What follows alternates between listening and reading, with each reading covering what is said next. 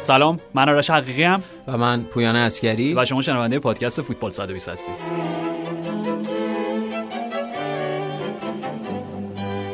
پویان فصلی فرسایشی رو پشت سر گذاشتیم. خوشبختانه داریم پایانش بله، نزدیک میشیم.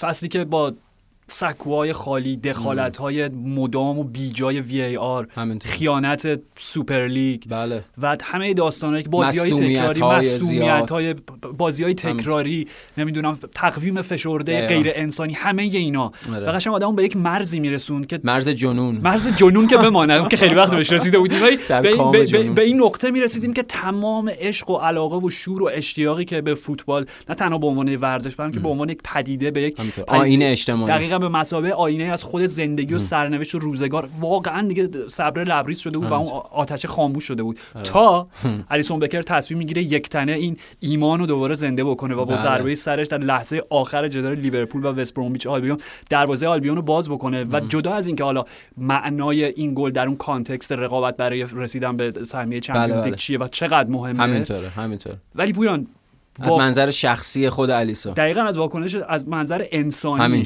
یعنی واقعا به نظر من وقتی راجع به لیورپول این فصل حالا مثلا در انتهای فصل صحبت می‌کنیم و یه جمع‌بندی داریم خیلی کوتاه فکرانه است. که فقط بگیم نمی‌دونم ویرجیل ون‌دایک مصدوم شد نمی‌دونم هندرسون مصدوم شد فابینیو مصدوم شد بله نمی‌دونم بله. عمر تیم کلوپ همه اینا. خب یعنی واقعا اون تراژدی های انسانی که هم برای خود یورگن کلوپ و هم برای الیسون پیش اومد با فاصله کمی نمی‌تونی اینا مسائل عاطفی که یه جور به اون بحران تیم از منظر حداقل عاطفی دامن زد. خیلی مهمه. اصلا نمی‌تونی اینا رو نادیده بگیری. و وقتی همه اینا جمع میشه و اون ضربه سر جدا میگم از کیفیتش که برای اولین بار بود که در تاریخ Premier League یک گلری با ضربه سر دروازه حریف می‌کنه. برای اولین بار در تاریخ باشگاه لیورپول بود که گلر اصلا گلزنی می‌کنه. خب یعنی انقدر iconic. همه همه, همه اینا رو یعنی وقتی می‌ذاریم کنار واکنش الیسون که به بالا نگاه کرد. عملا گل تقدیم به پدرش کرد. مصاحبهش بعد از بازی که بغضی که توی گلوش گیر کرده بود چشمش کاملا پر بود پویان. یعنی آره. یک لحظه تا انفجار عاطفی فاصله دقیقاً داشت. دقیقاً. این, این وضعیت الیسونش تو همه این هفته ها بود.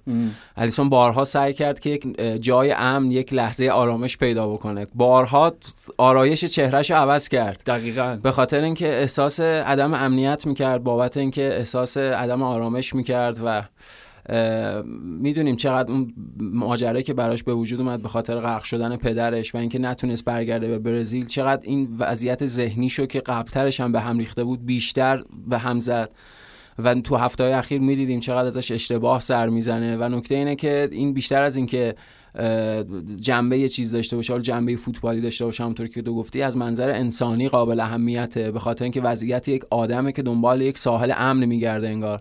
و ساحل امنش حالا ساحلم برای دنبال تسکینی برای اون درد بزرگش همینطوره. ساحلم برای این گفتم که خب پدرش غرق شد توی آب و این اتفاق افتاد و اون لحظه لحظه خیلی زیبایی بود از منظر انسانی. یعنی حالا با در نظر گرفته همه اون کانتکست های فوتبالی که اولین و اولین و اولین بوده ولی خیلی لحظه تاثیرگذار انسانی بود و میدی اون آدم اون تغییر چهره ها بهش کمکی نکرد همه اون اتفاقا بهش کمکی نکرد ولی اون گل اون لحظه اون نگاه به آسمان و اون تلاقی یا اون shining اون چیزی که او برقرار میشه خیلی زیبا بود. آره بعد بازی مصاحبهش میگم با اون بغض سنگینی که داشت گفت مطمئنم که این دست خداوند بود که سر منو چرخون به سمت توپ و توپ رو رهنمون کرد به درون دروازه آلبیون و پدرم یه جای اون بالا گل دید و خوشحالی کرد و خیلی تشکر کرد از به خصوص فکر کنم این دوتا اسم رو bold کرد به خاطر اینکه خب رقیبای سنتی و مدرنشون و Man City و.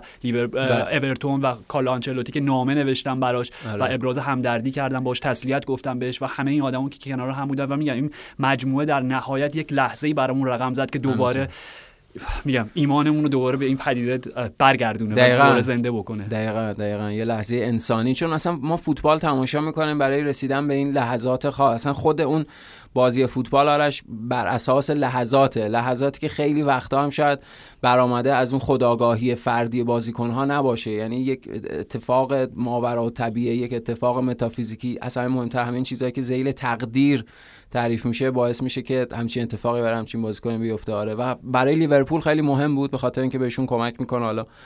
که توی, توی این رقابتی که وجود داره دو تا بازی بعدیشون هم جدی بهش نگاه کنن و ببرن و با توجه به بازی مستقیم لستر و چلسی به این فکر بکنن که می‌تونن واقعا تاپ فور بشن این فصل. و لستر و چلسی که امشب مقابل هم قرار می‌گیرن که یک معادله پیچیده پویان وجود داره که اگر لستر شکست بخوره مقابل چلسی بله. و بازی آخرش رو مقابل اسپرز ببره و لیورپول دوتا بازی باقی موندهش رو ببره بعد کار می‌کشه به گلهای زده و اینکه چند با چه نتیجه ای لستر بازیشو ببره به بازه به چلسی و ببره اسپرز و لیورپول؟ چند تا گل بزنه. خیلی پیچیده میشه ولی در نهایت این گل باعث شد که تقریبا شانس یعنی سرنوشت لیورپولیات 99 درصد دیگه در دستان خودشون باشه. یعنی آره. بازیشون رو ببرن به شرط اینکه دو تا بازی رو ببرن. به شرط اینکه دو تا بازی رو ببرن و دیگه اونجا اتفاقات عجیب غریبی نیفته. تعداد گلای زیادی. همینطوره. ولی قبل از اینکه لستر و چلسی در یک بازی عملا پلی برای کسب سهمیه Champions League فصل آینده مقابل هم قرار بگیرن. چند روز قبلش در ومبلی با حضور 20 هزار تماشاگر در فینال FA Cup به زمین رفتن برابر هم. بله. و پویان می‌خوام بگم یه قصه شیرین و یک داستان سیندرلایی جد... دیگه در همین هفته ای که داشتیم. یعنی فصل دومی از کتاب افسانه لستر سیتی که در این ده سال اخیر شاهدش بودیم که راجع به قهرمانی لیگشون صحبت کردیم که شاید زیباترین اتفاق فوتبالی بود که درون زمین منظورم. تا خود اونم یه معجزه بود دیگه. به نوعی میشه یه معجزه. حالا البته توی پرانتز ببین حالا راجع به مالکین لستر بیشتر صحبت می‌کنیم ولی حتی این معجزه هم می‌دونید توی معادلات توی context فوتبال مدرن با مالکین خیلی متمولش آره قبوله. ولی بازم به صرف اینکه باشگاهی بوده که بازم باید با سرمایه گذاری خارجی و از تایلند به بله بله. در مقایسه با اونها آره نمی‌خوام سیاه, سیاه نمایی جلوه بدم. آره بله. همین ولی به هر حال لستر بعد از فتح لیگ FA Cup رو هم به تالار افتخارات خودشون اضافه کردن. لستری که چهار بار به فینال FA Cup رسیدن آخرش فکر کنم سال 1969 بود و هر بار شکست خورده بودن تا تقریبا نیم قرن بعد و فینال در میگم ومبلی اولین باری که لستری ها هوادارشون داشتن. چون تو چند تا شهر بله بله. یکی دو تا بازی هوادارا اومدن. ولی به هر حال لستری اومدن. و یکی می‌خوام اینجوری بهت پاس بدم پویان. لستر بازی یک هیچ برد. منتها شاید کلیت این فینال FA Cup یکی از سنتی ترین اگر نگیم چرا دیگه بگیم دیگه؟ سنتی ترین جدال تاریخ فوتبال بریتانیا. کلیتش به یاد ماندنی نبود. ولی جزئیات و لحظاتی داشت که سالها و دهه ها بعد می‌تونیم راجع بهش صحبت بکنیم. اصلا گلش هم یه جور گل, گل فینال FA Cup ی بود. یعنی اون گلی که تیلمان زد. ولی آرش شاید خوب باشه بیایم یه خورده عقبتر نگاه بکنیم به خود لستر نگاه بکنیم.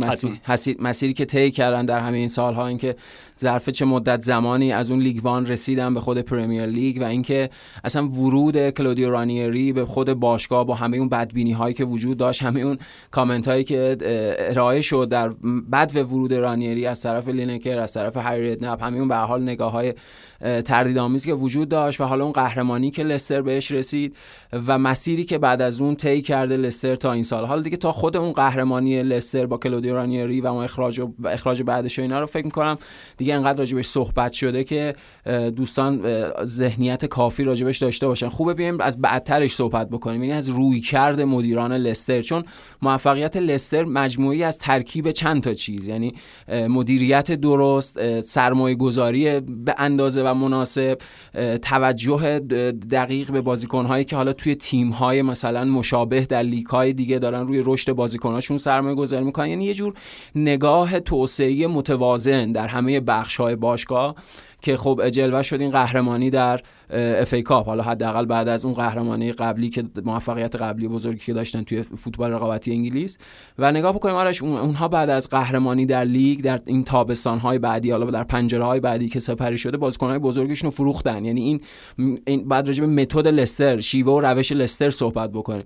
اونها بازیکن های بزرگشون رو فروختن با قیمت های بالا که خب از انگولو کانته شروع شد. ریاض مارهز بود و دیگه در این دو تا پنجره آخر شما هری مگوایر رو داشتین و بن چیلول که همه اینا با قیمت بالای جذب سایر تیم های تیم های Big Six و تیم های مدعی لیگ برتر شدن و از اون ور لستر بازیکنایی رو جذب کرد با قیمت های حالا مثلا 20 30 میلیون که می‌بینیم چقدر تاثیرگذار بودن. حالا گل قهرمانی و بازیکنی زد که تیلمانس از خب دو فصل پیش از موناکو اومده اینجا.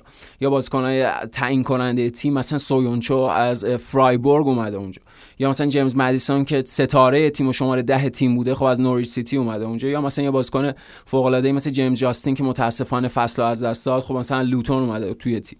و نکته اینه که خب لستر آرش در مسیر این پرورش این بازیکنهای که از تیم‌های دیگه گرفت خب حالا نیروهای خودیش هم داشت این بازیکن خودش هم داشت که توی این مسیر یعنی بازیکن آکادمی که جذب تیم شدن و توی این مسیر تونستن کمک بکنن به راجرز. حالا به راجرز هم می‌رسیم که یک مجموعه جوان با انگیزه رو به وجود بیاره. این نکته اون کلمه اصلی انگیزه است به نظر من. این که شما بتونی این حس رقابت رو بین کل مجموعه تقسیم بکنی. من راجع به خود راجرز هم صحبت می‌کنه یعنی بعد از اون اتفاق منفی براش افتاد توی لیورپول که قهرمانی اندازه سر نخوردن فاصله داشت. تا قهرمانی که خب سر خوردن استیون جرارد بود و فراموش نکنیم رقابت لیورپول اون فصل با سیتی پگرینی و چلسی مورینیو یک رقابت نابرابر بود. بخاطر اینکه اصلا squad لیورپول راجرز قابل مقایسه نبود با اون squad زرق و برقی و تجملاتی و گرون قیمت اون دو تا تیم. ولی به حال بعد از اون عدم قهرمانی و بعد از حالا فصل ناموفقی که داشت خب راجرز خیلی هاش فاصله نگرفت از فضای لیگ برتر. یعنی رفت سلتیک رفت یه تیمی که همونطور که خودت خیلی خوب داشتیم صحبت می‌کردی اشاره کردی تیمی که همیشه در رصد و در نگاه طرفدارای فوتبال سنتی انگلیس بوده. یعنی همیشه خب بازی رنجرز و سلتیک اساسا فضای رقابتی فوتبال اسکاتلند و طرفدارای فوتبال انگلیس دنبال می‌کنن. در نتیجه موفقیت راجرز در سلتیک معنیش این بود که حواسشون به راجرز هست و راجرز رو مد نظر دارن و راجرز جذب تیم درستی شد. یعنی جذب تیمی شد که حالا برخلاف مثلا این روی کرده اسپرز که اتفاقی که برای جوز مورینیو افتاد به مربیش اند...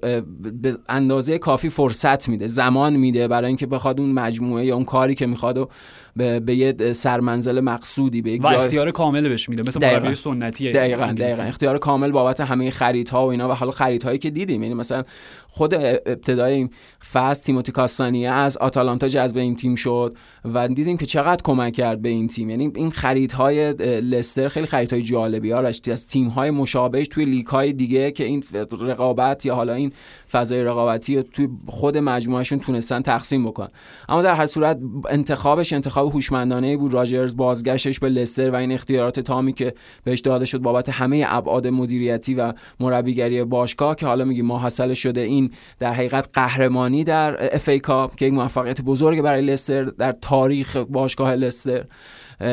در آستانه قرار گرفتن در Champions League یعنی top four شدن برای رسیدن به Champions League فصل پیش و اصلا صحبت که خب خود راجرز هم با مدیران لستر داشته هدف گذاری اولیه اونها این بوده که در دو سه فصل اولی جزو شش تیم بالای جدول قرار بگیرن. این مهمی بود که اونها فصل پیش بهش رسیدن. یعنی اونها با وجود اینکه پایان فصل پیش جور شکست بود برای مجموعه لستر به خاطر اینکه بخش زیادی از فصل رو بین چهار تیم بالای جدول بودن و حالا در نهایت هفته پایانی از اونجا خارج شدن. ولی بنا به اون هدف گذاری اولیه اون هدف رو تیک زدن. یعنی حداقل جز 6 تیم بالای جدول قرار گرفتن. این فصل هم همین طوره دیگه. خیلی کم مونده واقعا. باید یه خورده یه خورده فقط چیز می‌خواد تمرکز می‌خواد برای اینکه اونو در Champions League فصل بعد تمرکز و شانس می‌خواد برای اینکه اونو در Champions League فصل بعد حاضر باشن و قهرمانی FA یعنی این باز خب در ادامه همون چیزی که اول گفتی راجع به الیسون این دقیقا این اشباع و اینا قهرمانی لستری اتفاق خوشایند بود آرش یعنی روزی بود که به نظرم فوتبال خندید. یعنی روزی بود که روح برایان کلاف شاد شد تو اون مدل انگلیسیش و این برایان کلاف هم برای میگم که واقعا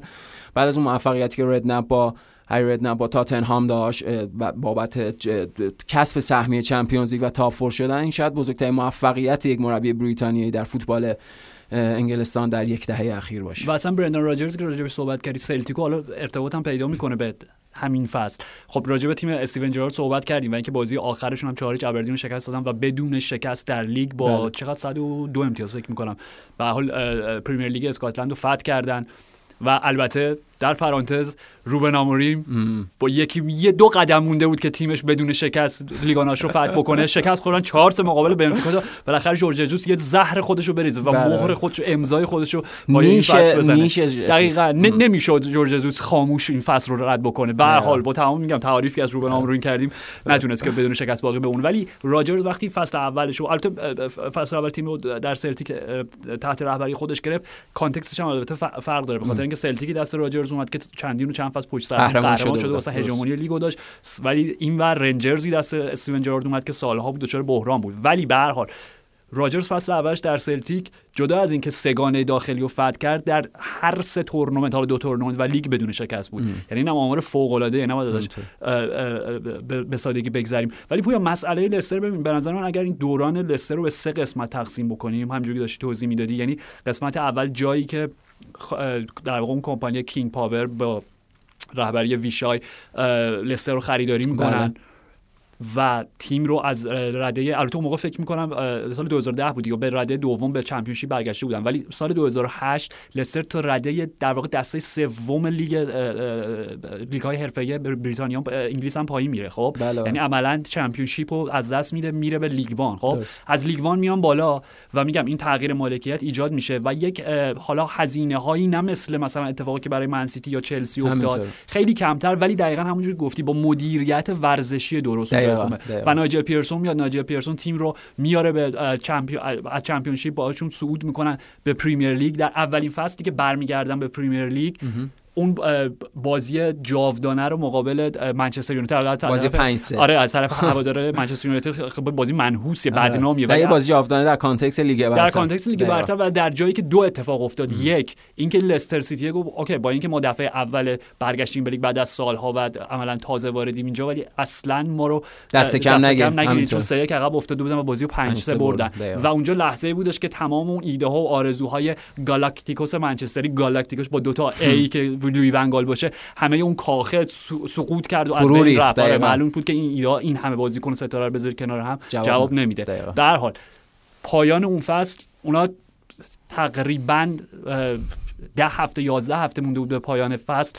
شانس شانس که نه در واقع گزینه اول سقوط بودن و بازگشتن به چمپیونشیپ بودن. بله. و نایجل پیرسون به شکلی استثنایی تیمو نجات داد. و این توی اون میگم این کتاب افسانه لستر سیتی من خیلی خیلی گاهی نمیگم عصبی میشم ولی یه ذره آزرده خاطر میشم که اسم نایجل پیرسون خیلی ثبت نمیشه به خاطر اینکه عملا اون بود که تیمو نجات داد. همینطور. اون بود که به ریاض مارز بازی داد. اون بود که جیمی واردیو تبدیل به یکی از پدیده های لیگ کرد. می‌دونی همه اینا یعنی بذر اون موفقیت در تیم پیرسون کاش بذر اونو کاش و اون روحیه اون جنگندگی رو به تیم داد که فکر می‌کنم از نه تا بازی آخرشون هفتاشون رو بردن یه دونه مساوی کردن باختن. به حال برگشتن و اتفاقی که افتاد توی تور در واقع پیش فصل فصل بعد که قرار بود دو بازم توی پرمیر لیگ بازی بکنم دچار سری اختلافاتی شد با مدیران باشگاه. پسرش یه کاری کرد. یه سری حاشیه‌های خاص خود اصلا ناجی پیرسون. اون که بله اون کاراکتر ناجی پیرسون که حالا دیدیم. در بازی به واتفورد هم دو هفته مونده بود اخراج شد و اون مصاحبه معروفش که برگشت به یک ژورنالیست گفت تو شطور مرغی واقعا می‌تونی سرتو بکنی زیر شن و نبینی که ما داریم به چه موفقیتایی می‌رسیم. آره و اون صحنه که با جیمز مکارتور یقشو گرفته روی زمین رو بله بله. گفت می‌تونم از خودم در هر شرایطی محافظت بکنم. آره.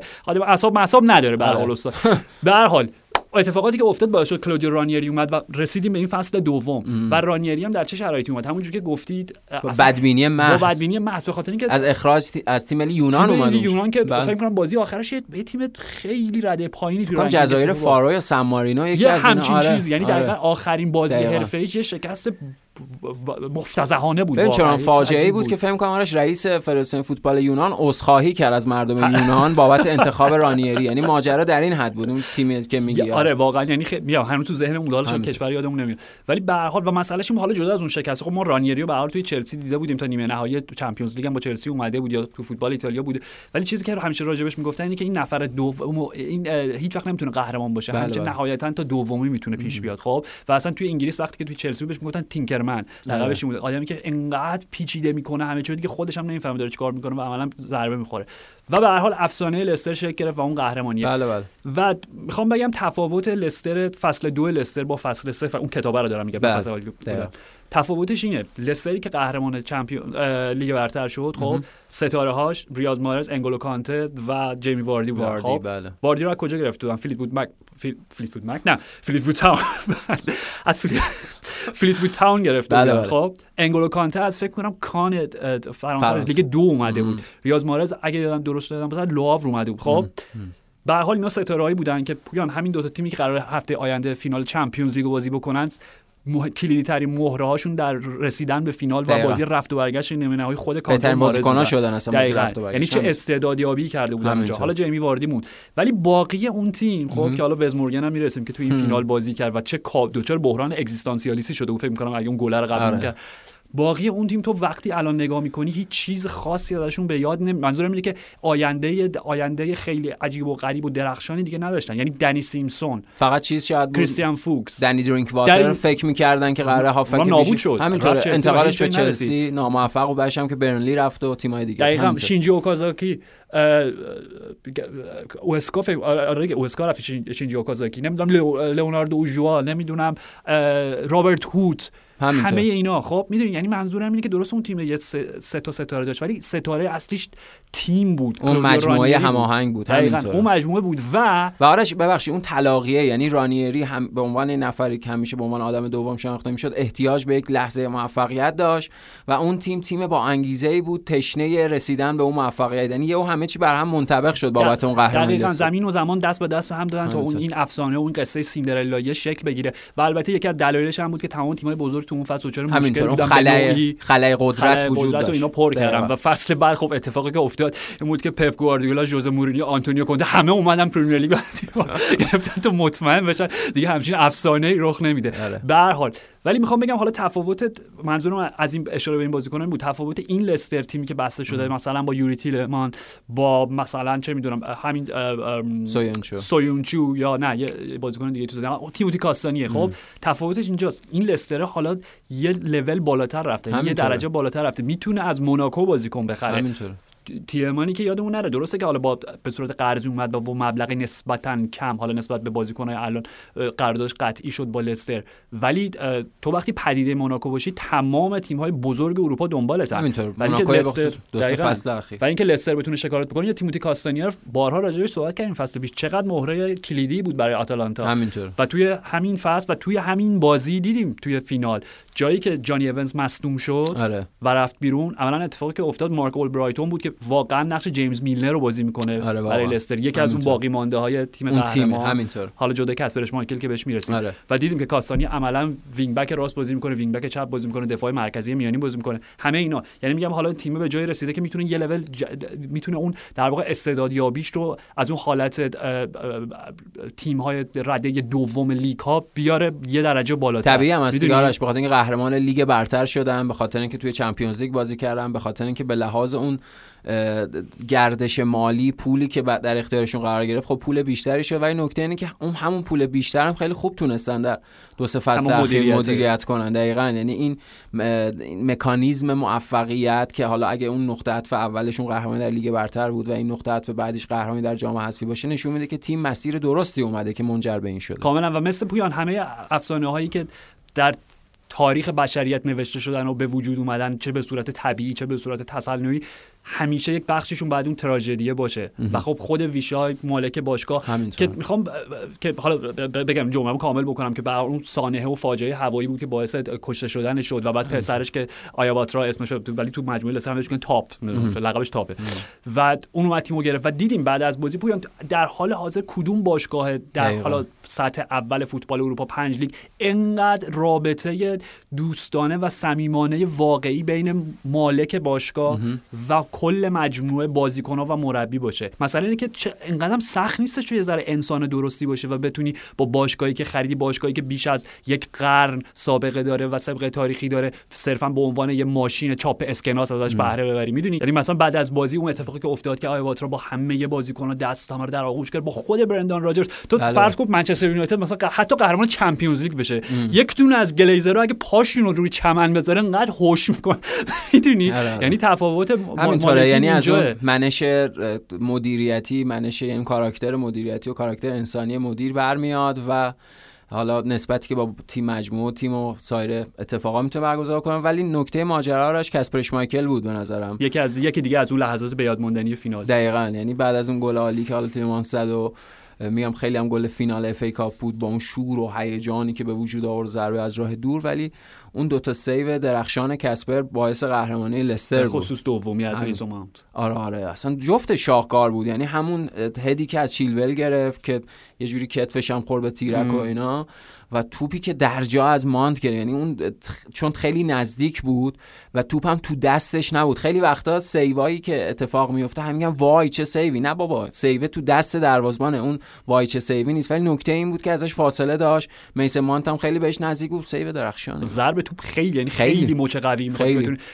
دفاع کنی و ببین پویان کسپر و پیتر اشمایکل کبیر تبدیل شدن به پدر و پسری که هم لیگ رو بردن و هم FA Cup. نمی‌دونم نمونه دیگه هم. آره. آره داریم یا نداریم. و بازگشت هوادارا خب به این معنا بود که ما دوباره پدیده به نام هو شدن بازیکنان هم داشتیم. بن چیلول تا به زمین اومد شروع کردن هو کردن. و ببین توپی که میگم تا حالا من فکر فکر نمی‌کردم که نه تنها خودم بلکه بازیکنایی که می‌بینیم انقدر همه دارن نکنال می‌کنن از VAR انقدر علاقه‌مند بشن به این مبحث باید با این پدیده خوشایند برخورد بکنن یعنی لحظه ای که گل تساوی چلسی به ثمر رسید و کی هم می‌زنه گلو بن چیلول حالا ضربه رو می‌زنه توی فعل و انفعال rebound میشه و می‌خوره به وز مورگنی که کاپیتان همون تیم قهرمان بله لیگ بله. بود و توی این بازی من نمی‌دونم تعویضش و به زمین فرستادنش در حالی که چند دقیقه مونده. okay ممکن می‌تونه از منطق تاکتیکیش این که چون اولیویه ژیرو به زمین اومده بود یه مدافع قد بلند تنومند می‌خواست که داره. روی هوا می‌بزنه.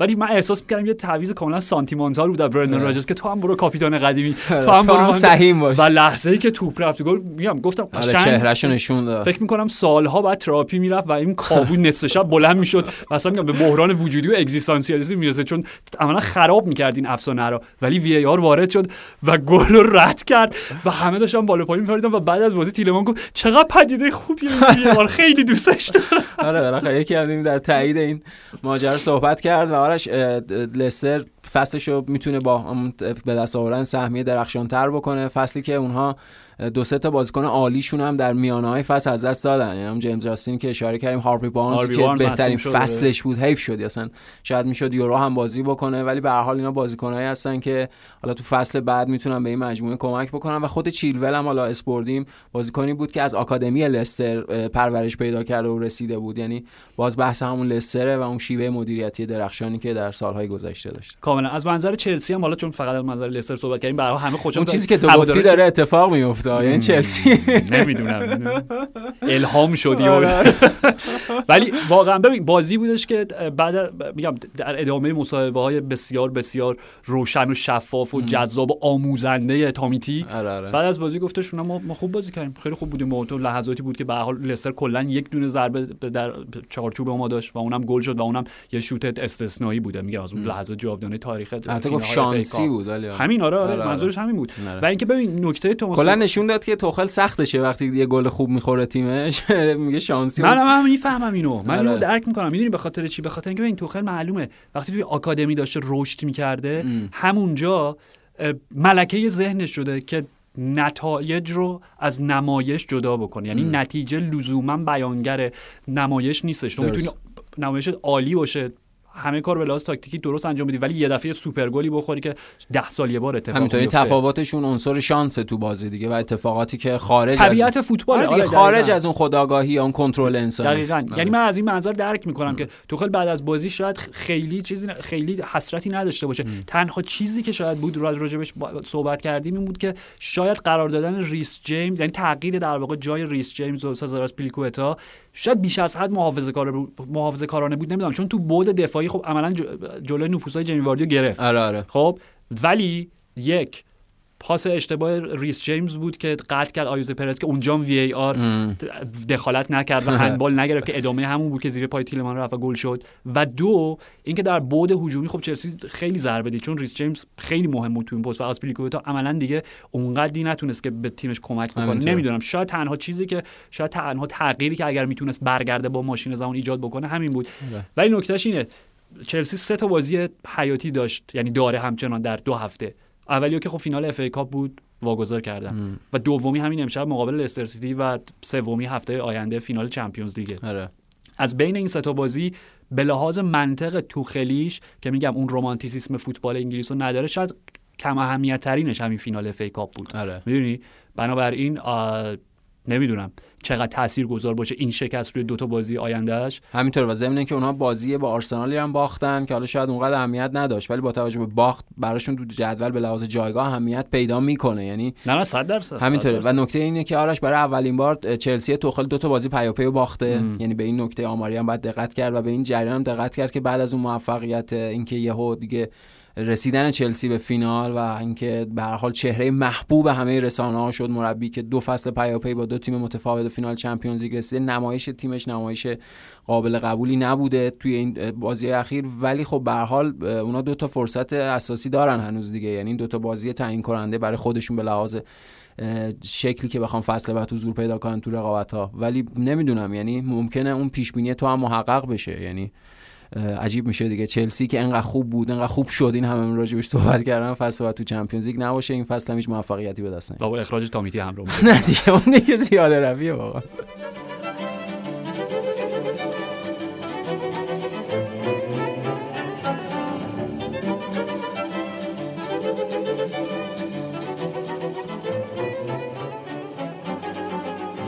دربی ایتالیا یا به بیان بهتر واربی ایتالیا پیروزی 3 2 یوونتوس مقابل اینتر. پویان به نظر من راجبه این بازی فقط باید در مورد یه سری تصمیمات داوری و VAR صحبت بکنیم. چون اتفاق خاصی در جریانش واقعا رخ نداد. آخه اجازه نداد. یعنی هر یه دونه از این تصمیمات اشتباه داور کافی بود برای اینکه یه بازی خراب بشه. تو فکر کن 4 5 تا از این تصمیمات داشتیم تو این بازی نه بازی ها خراب کرد. یعنی هیچ کدوم از پنالتی ها به نظر پنالتی نبود. OK بذار بذار یه دونه دونه پیش بریم. خب آره آره. موردی پیش بریم. OK. دقیقه 23 بله خب بله. ارسال روی دروازه ضربه کرنر خوان کوادرادو بود. بله روی بله. دروازه اینتر و خطای دارمیان گرفت. در وهله اول داور خطا یعنی کالوارز آره خطا اعلام نکرد. توپ رفت اونور و VAR خطای متو دارمیان روی جورجو کیلینی بله. اعلام کرد. و نمی‌دونم یه از این صحنه هایی که دوباره فوتبال راگبی پیوند می‌خورن برام آره دیگه. باز کنم میپیچن تو اما ساندویچ میشن. به حال توی اون شلوغی دروازه خطای دارمیان اعلام شد و یه کارت زرد از طرف داور کالورز گرفت. پنالتی برای یوونتوس ضربه کریستیانو رونالدو بازم یک پنالتی توی بازی یوونتوس تاثیرگذار بود و rebound ش یعنی هندونویچ توپو گرفت و rebound ش بله خود رونالدو گل کرد. بله. پنالتی بود یا نبود؟ نه پنالتی نبود. پنالتی نبود. ماتیو دارمیان کاری نه اگه قرار باشه این توپا پنالتی بشه هر هفته تو فوتبال ایتالیا 20 تا پنالتی باید گرفته بشه. هر ضمن اینکه حرف تو قبول دارم ولی گرفتنش هم به نظر من عجیب نبود چون میگم در عصر VAR همینه. و خود کیلینی هر بازی حداقل 10 بار همچین کاری رو مهاجم حریف انجام همین آره. به هر حال. دقیقه 35 بله. یکی از عجیب ترین صحنه های بازی این بود. چون تو لحظه ای که در حالت live می‌دیدی حالت زنده می‌دیدی و حالا به VAR مراجعه نکرده بودیم به نظر می‌رسید که پاولو دیبالا دیگه عملا داره برای اسکار و نمی‌دونم Golden Globe و اینا میجنگه. چون هیچ چیزی به نظر نمی‌رسید و یه دفعه افتاد روی زمین. میگم پاولو دیبالا لوتارو مارتینز. آره. و شروع کرد به, به از درد به خودش پیچیدن. آره. ولی وقتی رفتیم تو VAR دیدیم که نوک پای ماتیاس دلیخت روی پاشنه لوتارو و چهره تو حالی. الان ما تصویری بود اینجا واقعا. آره، آره. ولی به هر حال وقتی 20 بار صحنه رو نگاه می‌کنی و اونو پیدا می‌کنی آقای کالورزت پنالتی می‌گیری. پنالتی بود یا نبود؟ نه پنالتی نبود و بیشت به نظر من خیلی این مدل برخوردای یعنی این reaction های too much خیلی اغراق شده که از این بازیکن سر می‌زنه. حالا تو این بازی لوتارو از بخش زیادی از فوتبالیست الان داره سر می‌زنه. من می‌خوام بگم اصلا fair play و جوانمردانه نیست واقعا.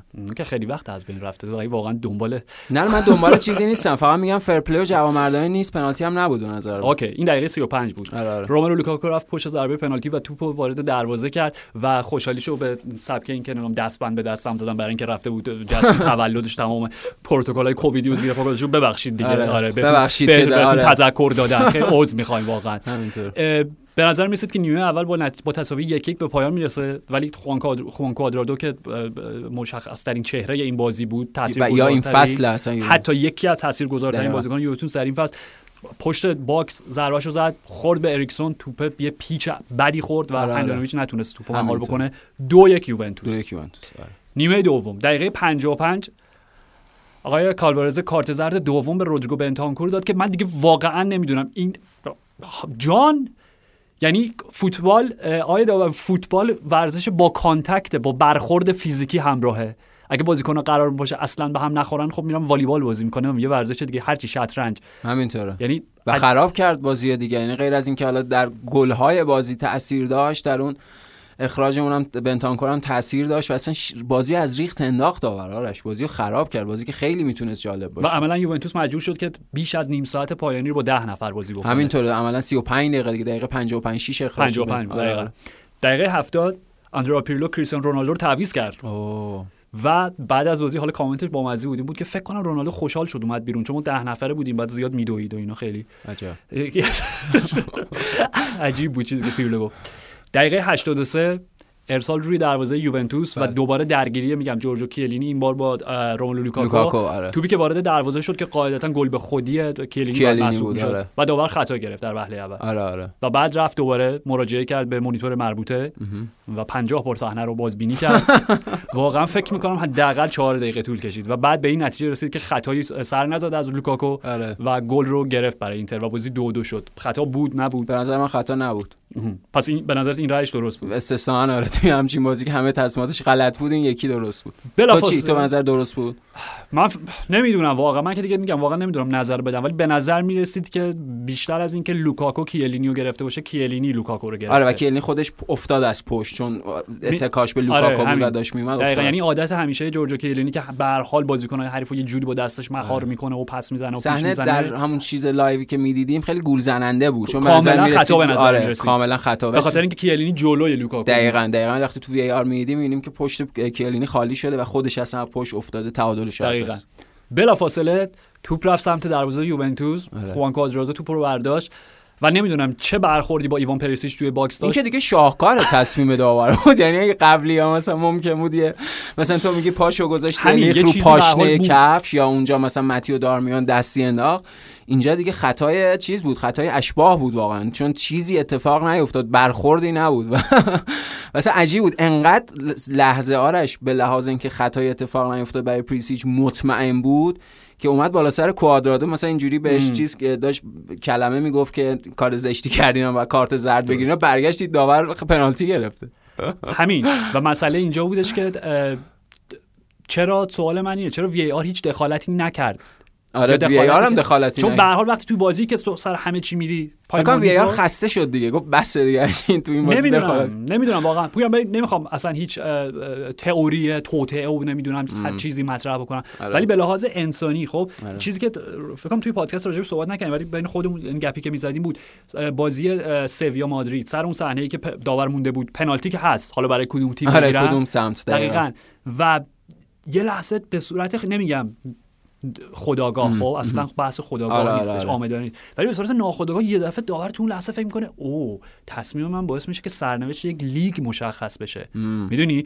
و سر همین صحنه هم خود کالبرزه شاید تو اون لحظه یه دفعه این فکر اوکی این VAR قبلی که من گرفتم به ضرر یوونتوس و الان با 100 درصد موافقم چون؟ حس منم این بود. حس منم این بود که با توجه به اون تصمیم قبلیش که گل رو تایید کرد و مجموعه اتفاقات بازی و این شرایط حساس یوونتوس دقیقا حس منم این بود که داور یهو در ناخودآگاهش توی یک عمل انجام شده یا یک تصمیم یا یک سوتی که انگار اصلا شهودش سوت رو زده. می‌دونی؟ یعنی خودش اون اراده انسانی یا تشخیصش خیلی دخیل نبوده ولی یهو یه شهودی اومده و اونجا اون سوت رو زده و عجیب بود.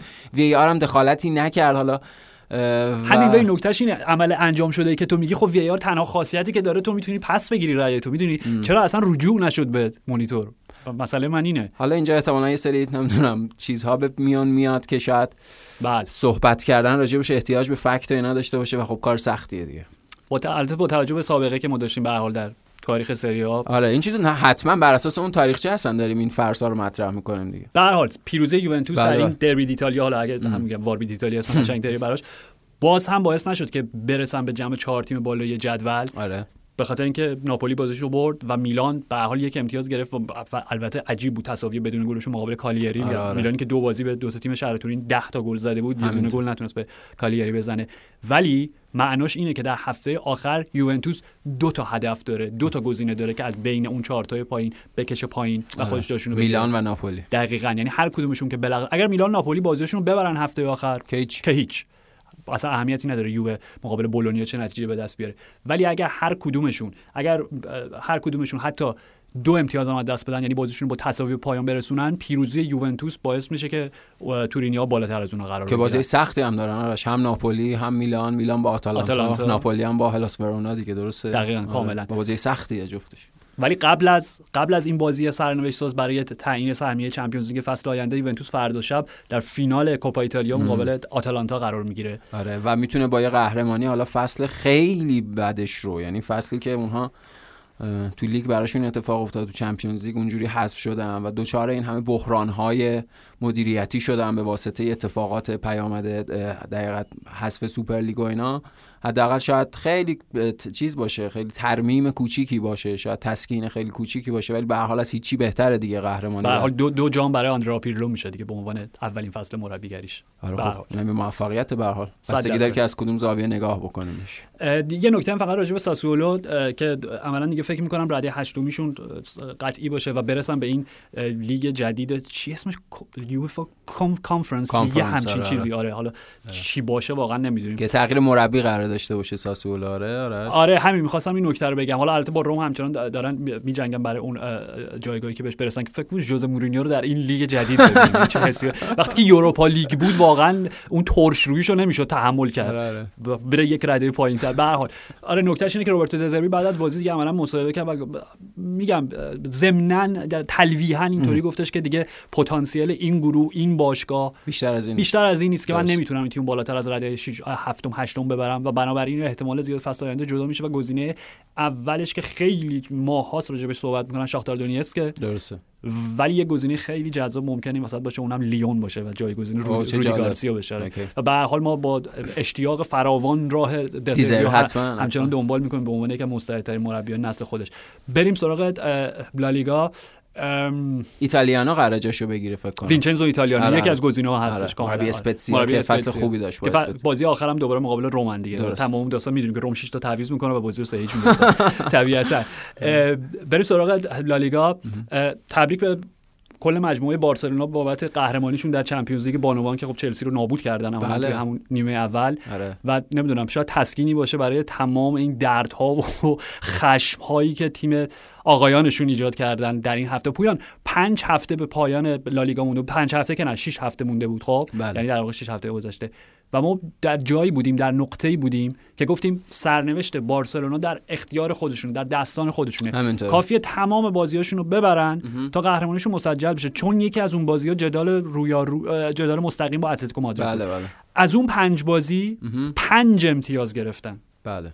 خب معنیش اینه که اون چیزو نداشتن دیگه. اون اراده لازم برای قهرمانی نداشتم موافقی سه تا بازی و شبیه این فیلم های تارانتینو دی پالما این split screen بریم. چون سه تا بازی همزمان داشت با هم برگزار می‌شد. سه تا بازی سه تا بازی لالیگا رو. آره لالیگا داریم. آره, آره. فکر سه تا بازی بارسلونا گرانادا لوانت نه نه سه تا بازی لالیگا رو میگم. چون همزمان داشت split screen بریم. بله بله. آره و هیجانش هم هیجان سه تا بازی همزمان بود. یعنی لیگ هایی که تکلیفش مشخص شده الان فقط لالیگا اینجوری مونده که حالا هفته آخر دو تا بازیه کاملا. و منو تو هم تقسیم کرده بودیم. من داشتم بازی اتلتیکو می‌دیدم تو بازی مادرید رو می‌دیدم. دقیقاً. من داشتم بازی رئال مادرید رو می‌دیدم و خب نگاه همه نگاه های اصلی معطوف به واندا متروپولیتانو بود به خاطر اینکه تیمی که همه چی دست خودش بود اتلتیکو مادرید بود دیگه آرش و خب با اوساسونا بازی بازی پیچیده ای شد. لوئیس سوارز چطور اون توپو نزد نیمه اول دو قدمی به به تیر خورد. یکی دو تا دیگه هم که حالا از اون یه ذره سخت‌تر بودن بازم در اشل سوارزی باید گل می‌شد. خیلی می‌شد. آره آره. ولی در هر صورت نیمه اول اونجا 0 0 تموم شد. توی بازی که گل نکردن اون توپای لوئیس سوارز این ترس رو به وجود آورده بود که شاید اضطراب و استرس زیاد ممکنه مجموعه اتلتیکو رو دوچار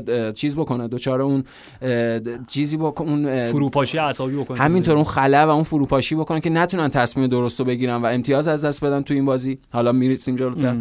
ولی حال نیمه اول سف سف اون بر نیمه اول مادرید و اتلتیک بیلباو بازی که آرش بازی سختی بود برای رئال و نسبت به بازی قبلیشون هم اونا عملکرد ضعیفتری داشتن. منظورم مادریده به خاطر اینکه خب بیلبائو خیلی خوب و سازمان یافته داشت دفاع می‌کرد و عملا این فرصت رو نمی‌داد به مادرید که به دروازهشون نزدیک بشه و مادرید هم مشخص بود که خیلی حواس جمع و مقتصدانه و خونسرد فقط منتظر یه لحظه است که اتلتیکو اتلتیک بیلبائو اشتباه بکنه و حالا بهشون گل بزنه. اونور بارسلونا و سلتا ویگو. آره اول گل بارسلونا بازی که حالا یکی جلو افتادم و اینکه در بازی های برابر وقتی اونجا سف سف بودن یعنی که بارسلونا معنیش اینه که می‌تونه نزدیک بشه و هفته آخر هم شانس داشته باشه یعنی به این رقابت ادامه بده.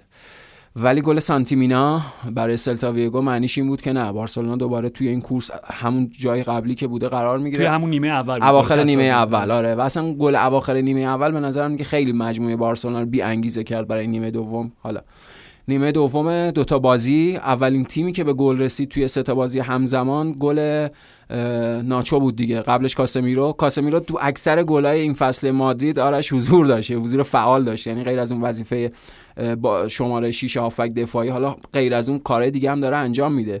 ولی خب خیلی تاثیرگذار بوده. قبلش یه دونه ضربه زد که خب به تیر خورد. یه دونه هد خیلی خوب زد که به تیر خورد. ولی باز تاثیر کاسمیرا و ضربه ناچو خیلی خبر نداشت ناچو از اینکه توپ چجوری وارد دروازه شد. راستش عین گل ادن هزار شد که تونی کروس زد به اسم هزار در اومد. یعنی حالا یه خورده بهتر از اون دیگه. نه که واقعا همینجوری توپش خورد رفت آره شانسی بود همینطور شانسی بود. و نزدیک دقیقه 70 یعنی 67 68 و یک هیچ رئال مادرید اونور یک یک بارسلونا سلتا ویگو و اتلتیک مادرید و اوساسونا هم صفر تا دقیقه 75 اونجا اوساسونا به گل رسید. با اولین پویان او... عملا اولین حمله ای که داشتن. و اشتباه اوبلاک بود. اشتباه نمیشه بهش بگی چون بالاخره توپ رو دفع کرد. یعنی ضربه سری که از اوبلاک آخه بعید بود که همچین توپی رو بخواد گل بخوره. حالا به هر حال. به هر حال ضربه سر آنت بودمیر بود که میگم فاصلش خیلی کم بود با دروازه و اوبلاک اتفاقا می‌خوام کردیت بهش بدم چون به هر حال توپو برگردون آره برگردون ولی آره توی دروازه برگردون آره. و این ور مارسلو داشت به بازیکنای مادرید تو زمین گفت یکی چجوری با دست نشون می‌داد یکی یکیش بعد می‌دیدی که و واقعا پویان توی اون لحظه ام. اولین فکری که به ذهنت خطور می‌کرد این نبود که خب اتلتی تموم شد. دقیقاً یه بازی کلاسیکی باید دقیقاً دقیقاً دقیقاً دقیقاً. دقیقا. فکر می‌کردی که دوباره این مسیری که اتلتیکو مادرید این همه اومده رو دوباره قرار هفته 37 البته این ممکنه هفته آخر اتفاق بیفته. همچنان. آره همچنان. ولی در هر صورت اتلتیکو مادرید روی دو تا تعویض طلایی دیگو سیمونه به بازی برگشت آرش. پاس ژائو فلیکس برای لودی و ضربه لودی اون فضای خالی که تونست استفاده بکنه پشت دفاع اوساسونا و اینم بگیم که سرخیو هررا علاوه بر همینطور نمایش خیلی خوبه. چند تا بازی گذشته جلوی مادرید که نشون داد چقدر گلر با کیفیت و خوبیه. جلوی اتلتیکو مادرید هم خیلی نمایش فوق العاده ای داشت. ولی به هر حال دیگه اونجا دروازش باز شد. لودی گل زد. اولین گل این فصلش هم بود. دقیقاً یعنی لودی که فصل پیش خیلی چشما رو خیره کرد ولی این فصل اصلا عملکرد خوبی نداشت و افت کرده ماریو هرموسو عملا جاشو گرفت. دقیقاً هرموسو خیلی بیشتر بازی کرد ولی خب اون لودی جایی که باید به درد بخوره به درد خورد تاثیرش گذاشت. یک یک اتلتیکو مادرید بازی برگشت. مارسلو به بازیکن رئال مادرید. دو تا یک اینجوری. یک یک اون بارسا سلتا هم که دیگه دو یک شد دیگه. یعنی بازی که بارسلونا از دست داد سانتی مینا گل دومش هم زد. عملکرد خیلی خوبه شد توی این چند فصل بهترم کرد برای سلتا ویگو بهترین عملکردش بوده توی چند فصل اخیر برای سلتا ویگو 12 گل شد توی جدول گلزنی لالیگا. بارسا اون بازی از دست داد و دقیقه 87 هفت. هفت آره آره. دو تا بازیکنی که این فصل بیشتر از همه برای اتلتیکو مادرید گل زدن و گل ساختن. کاراسکو و لوی سوارز اونجایی که باید اون تاچشون رو به جا گذاشتن. پاس کاراسکو ضربه سوارز جبران پاس قبلی کران تریپیر دقیقاً دقیقاً. پاس تریپیر کاراسکو و ضربه سوارز به جبران اون توپ ها و مشخصا اون توپ دو قدمی دروازه که نیمه اول خراب کرد.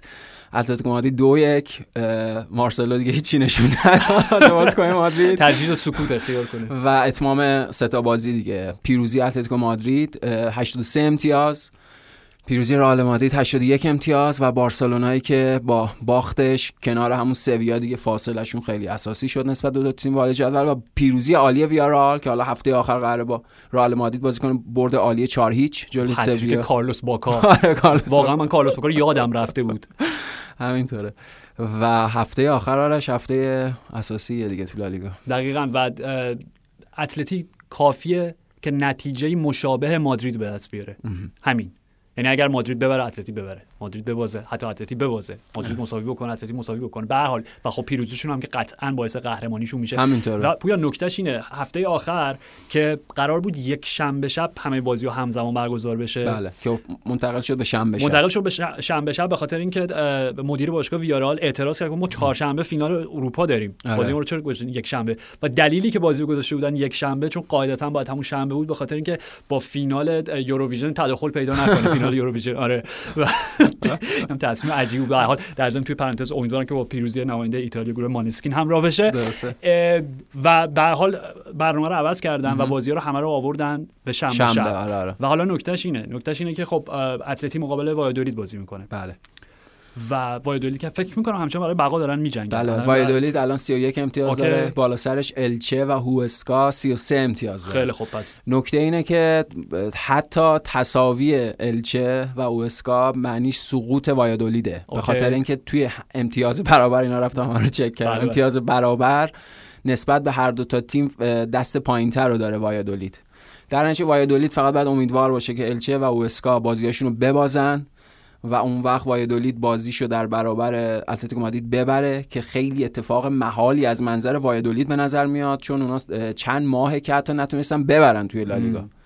ولی از اون از منظر اتلتیکو مادرید هم انقدر اونا استرس و هیجان دارن که شاید بزرگترین رقیبشون تو اون بازی خودشون باشن نه وایادولید دقیقاً. در نتیجه این اون چیزی غلبه کردن بر اون استرس و تشویشه دقیقا یعنی بیشتر از هر چیزی اتلتیکو مادرید باید با اون وهم درونی خودش با اون استرابی که ممکنه باعث توقفش بشه بجنگه حالا در مرحله بعدی بازی طبیعیشو اگه انجام بده قاعدتا باید ببره وایدولیدو از ور مادرید بازی سختری داره خب طبیعتا با ویارالی باید بازی بکنه که همین هفته همین هفته ای که الان گذشت 4 هیچ سویا رو برد به فینال لیگ اروپا رسیده. به حال با اونای امری روزهای خوبی داره. حالا درسته که شاید انتظار ازشون بیشتر می بود بابت جایگاهشون توی لالیگا. جایگاهشون هم بد نیست ولی به حال می‌تونستن بیشتر پیشرفت بکنن.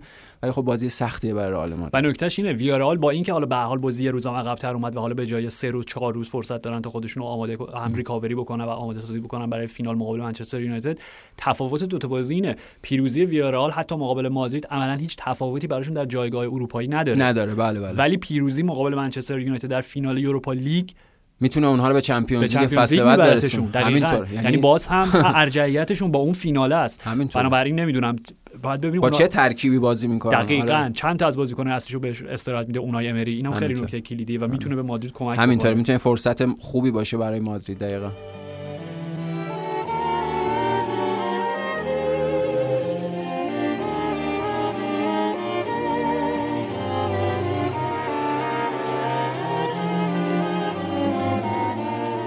یه سر کوچیکی هم به فرانسه لیگ یک بزنیم بله. و پاریس سن ژرمن خب به هر حال با پیروزی چهار هیچ مقابل رنس همچنان امیدهای خودشون رو زنده نگه داشتن برای باز پسگیری قهرمانی رنس که من نمی‌دونم می‌خوام راجع به بازی خیلی صحبت بکنم ولی نمی‌دونم چرا تصمیم گرفته بودن که تو باکس شش قدم خودشون بازی سازی و تیکی تاکا بکنن. تو این بازی برای بازی خیلی ساده ای برای پی اس جی چون همون دقایق ابتدایی پنالتی اخراج بله. دادن و داستان همه اینو تموم شد اما اول. آره تموم شد.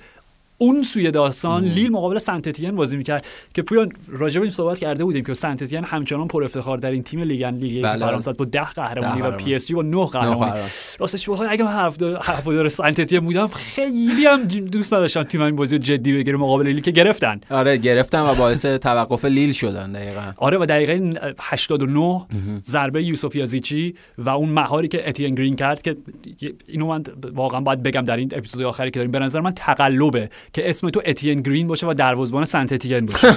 نمی‌دونم این از کجا وجود اومده. به هر حال ضربه یوسف یازیچی یک نوک انگشت بهش رسوند. و توی برگشتش هم خود بوراکی ایلماز باز یه ضربه زد که مدافع اونو تو عملا روی خط در آورد و بازی با تساوی بدون گل به پایان رسید. ولی باز هم سرنوشت لیل در دستان خودشون یعنی. اونا 80 امتیازه در فاصله یک هفته مونده به پایان لیگ و پی اس جی با 79 امتیاز پشت سرشون می‌بینن. پیروزی لیل فارغ از هر نتیجه دیگه که به دست بیاد قهرمانی قهرمانی تیم کریستوف گالتیار به همراه بله. بله همینطور. و بوندسلیگا و رسیدن رابرت لواندوفسکی به گرت مولر کبیر با گلی که مقابل فرایبورگ زد با ضربه پنالتی که به ثمر رسوند. پویان یه نکته ای راجع به خو- خوشحالی صحبت می‌کنیم. ولی نیمه دوم بله. اون فرصتی که لواندوفسکی از روی خط و ببین اگه تیمو ورنر تیمو همین طفلک تیمو ورنر اگه این کارو می‌کرد یعنی. مضحکه دقیقاً. می‌شد حداقل برای دو فصل. دقیقا. یعنی تیپیک ورنری بود لحظه. من یه تئوری دارم. ببین نمی‌دونم. شاید ته ته وجودش لواندوفسکی دوست نداشت تو اون لحظه رکوردو بشکنه چون نمی‌دونم یه جوری قشنگتره اگر بگن دقیقاً فقط. تو و گرت مولر و هیچ بنی بشر دیگری نتونسته به این عنوان و به این رکورد و این آمار آره. برسه یا حداقل به؟ صورت موقت برای مثلا یک هفته اون برابری شکل بگیره یعنی 40 گل 40 گل حالا اگه هم دوست داشتی بیشترش بکنی هفته بعد یعنی درست میگی من آره. فکر کردم ولی به رکورد رسید بالاخره آرش نکتهش اینه که گرد مولر توی 34 تا بازی به این عدد رسیده بود 40 و- گل و- اشاره نکرد. بله بله 40 گل و لواندوفسکی توی 28 تا بازی به این تعداد گل رسید. خب اون مصونیت ها باعث شد که کمتر بازی بکنه. یه تفاوت دیگه ای که داره اینه که از این چهل گلی که لواندوفسکی به ثمر رسونده 8 تاش ضربه پنالتی بوده. از 40 تا گلی که گرد مولر زده صفر تاش. یعنی هیچ ضربه پنالتی نبوده. یعنی هر 40 تاش در جریان بازی بوده. حالا به هر حال اینا هر کدوم یک مزیتی نسبت به اون یکی داره ولی دو تا رکورد افسانه‌ای دو تا رکورد جاودانه است. دیدیم بازیکن بایرن مونیخ هم تونل افتخار زدن برای لواندوفسکی یه ذره من خوشم نیومد. وسط بازی تونل افتخار زد. یه ذره حالت جان تری بود که دقیقه 26 تعویضش کرد شاید شاید نمی‌دونم. ولی به هر حال انقدر رکورد ویژه و خاصه و دیگه قرار نیست تکرار بشه. به هر حال اونم یه پاس داشت و یه تشکر خاص بود ازش در حین بازی. ولی بازی هم خب برای بایرن مونیخ اونقدر مهم نبود. میدیم جریان بازی و شکلی هم که داره پیش میره و رقم می‌خوره. اینا نتیجه دو دوش هم با فرایبورگ معنیش این بود یا غیر از گل خیلی خوب خوردن دقایق آخر. ولی بازی براشون مهم نبود. خود لواندوفسکی بعد از اینکه گل زد به خاطر این دارم میگم یعنی بزرگ داشتی که داشت تیشرتش زد بالا و عکس گرت مولر بود که forever گرت. بله بله. و از منظر خب میگم کل هوادارهای فوتبال آلمان که این رکوردی که تقریبا یک قرن دست نخورده مونده. و شاید هیچ کس فکرشو نمی‌کنه که حتی روزی کسی نزدیک نزدیک اون بشه. و لواندوفسکی فصل پیش فراموش نکنیم. داشت نزدیک می‌شد. فکر کنم بله. سه تا چهار تا گل عملا کم آورد. بله. و این فصل حالا دیگه به اون رسید و نکته حالا با اینه که میگم حالا نکته ذره غمگین و تراژیکش اینه که گرت مولر حالا حاضر به شدت بیماره وضعیت خوبی نداره و خب این بزرگ داشته و اصلا خود لواندوفسکی پست خیلی قشنگی هم داشت که عکس خودش کنار گرت مولر بود که اونها توی جوونیش کنار هم دیگه یه نکته با بود که همسر گرت مولر چند سال پیش در یک مصاحبه گفته بودش که من می‌دونم به زودی رکورد همسرم شکسته میشه و باعث و بانیش این یارگیری منطقه‌ایه. مادامی که یارگیری من تو من بود امکان نداشت کسی تو بوندسلیگا مثلا برگردم اون سیستم های گذشته دفاعی. در حال این افتخار بود که لواندوفسکی بهش رسید و میگم حتی همین کنار گرت مولر بودنم به نظر من چیز افسانه‌ای جاویدانه. نکات دیگه که فقط از هفته سی و سوم. سی و سوم بوندسلیگا داریم. پیروزی بوروسیا دورتموند مقابل ماینز که البته قبلش OK هوادار شالکه خیلی فصل خوبی داشتن. خب سقوط کردن با همه اون رکوردای نمی‌دونم تازمانیا برلین که حالا در قدم آخر یعنی حتی در شکست خوردن هم شکست خوردن. سقوط کردن و در act آخرشون حالا یکی مونده با آخرشون با پیروزی مقابل آینتراخت فرانکفورت باعث شدن که دورتموند اولا سهمیه چمپیونز لیگ هم کسب بکنه دیگه. همینطوره و عجیب بود دیگه یعنی لطفی به دشمن و رقیب دیرینشون کردن. و برد 4 شون در فرانکفورت. معنیش این بود که دیگه فرانکفورت با توجه به این باخته هفته های اخیرش که به نظرمون جدایی ادیوتر موثر بود در افت اعلام جدایی آره دیگه دیدیم دیگه تو همه تیمای اعلام جدایی تمرکز و ذهنیت تیم‌ها رو به هم زده. خوب آرش توی جنبندی حالا آخر لیگ که توی قسمت های بعدی خواهیم داشت درباره این به قانون 50 به اضافه یک درباره فوایدش و درباره محدودیتاش صحبت بکنیم توی فضای رقابتی بوندسلیگا. به نظرم یکی از اون محدودیت هاست که باعث اینجوری میشه مربی از این تیم میرن اون تیم و اینا. ولی به حال با وجود اینکه فرانکفورت بازی و باخت ولی دو تا گل آندر سیلوا باعث شد که 27 گله بشه و 27 هم خیلی عدد بالایی رکورد در تاریخ باشگاه فرانکفورت همین حالا چون لواندوفسکی 40 تا گل زده 27 آره خیلی به چشم آدم دقیقاً به چشم ولی 27 گل هم عدد خیلی بالاییه. و خب همینطور که گفتی بیشترین تعداد گلزنی در تاریخ باشگاه و خود فیلیپ کوستیش هم آرش هنون همه راجع با سانچو صحبت می‌کنن طبق معمول به خاطر عملکرد درخشانش ولی فیلیپ کوستیش هم در کنار جیدن سانچو بازیکنیه که در سه فصل اخیر آمار پاس گلش بیشتر از ده گل بوده و این فصل هم خب به این عدد رسید و مجموعه فرانکفورت واقعا مجموعه شایسته ای بودن. اونها بعد از بایرن مونیخ و دورتموند بیشترین تعداد گل زده رو داشتن در لیگ. ولی حالا با توجه به اتفاقات پایانی فصل اونا حضور در چمپیونز لیگ فصل بعد از دست دادن. بله. متیو هاپی هم گل زد دوباره. تو آره، 6 گل بهترین گلزن شالکه باشه تو این فصل و به حال دورتموند هم 3 1 ماینس رو شکست داد و جیدون سانچو بازم دو تا پاس گل ارلین برات هالند یه پاس گل و عملا دیگه درخشش رافا گریرو که اونمی که بهترین بازیکن دورتموند دقیقاً. و عملا باقی موندن هالند هم به نظر قطعی می‌رسه. به نظر قطعی میاد فصل آینده. و به عنوان نکته پایانی هریکین درخواست جداییشو به صورت رسمی به باشگاه تاتنهام هاتسپر اعلام کرده. و با تو مشورتی هم داشته اولین گزینه‌ای که به ذهنت می‌رسه برای منچستر یونایتد. هریکین منچستر یونایتد. این پیوندیه که توی آسمون ها نوشته شده. پاریس سن ژرمن اوکی. مرسی پویان. مرسی هستم. مرسی فرشاد و مرسی از شما که شنونده پادکست فوتبال 120 بودید. تا جمعه, جمعه. فعلا.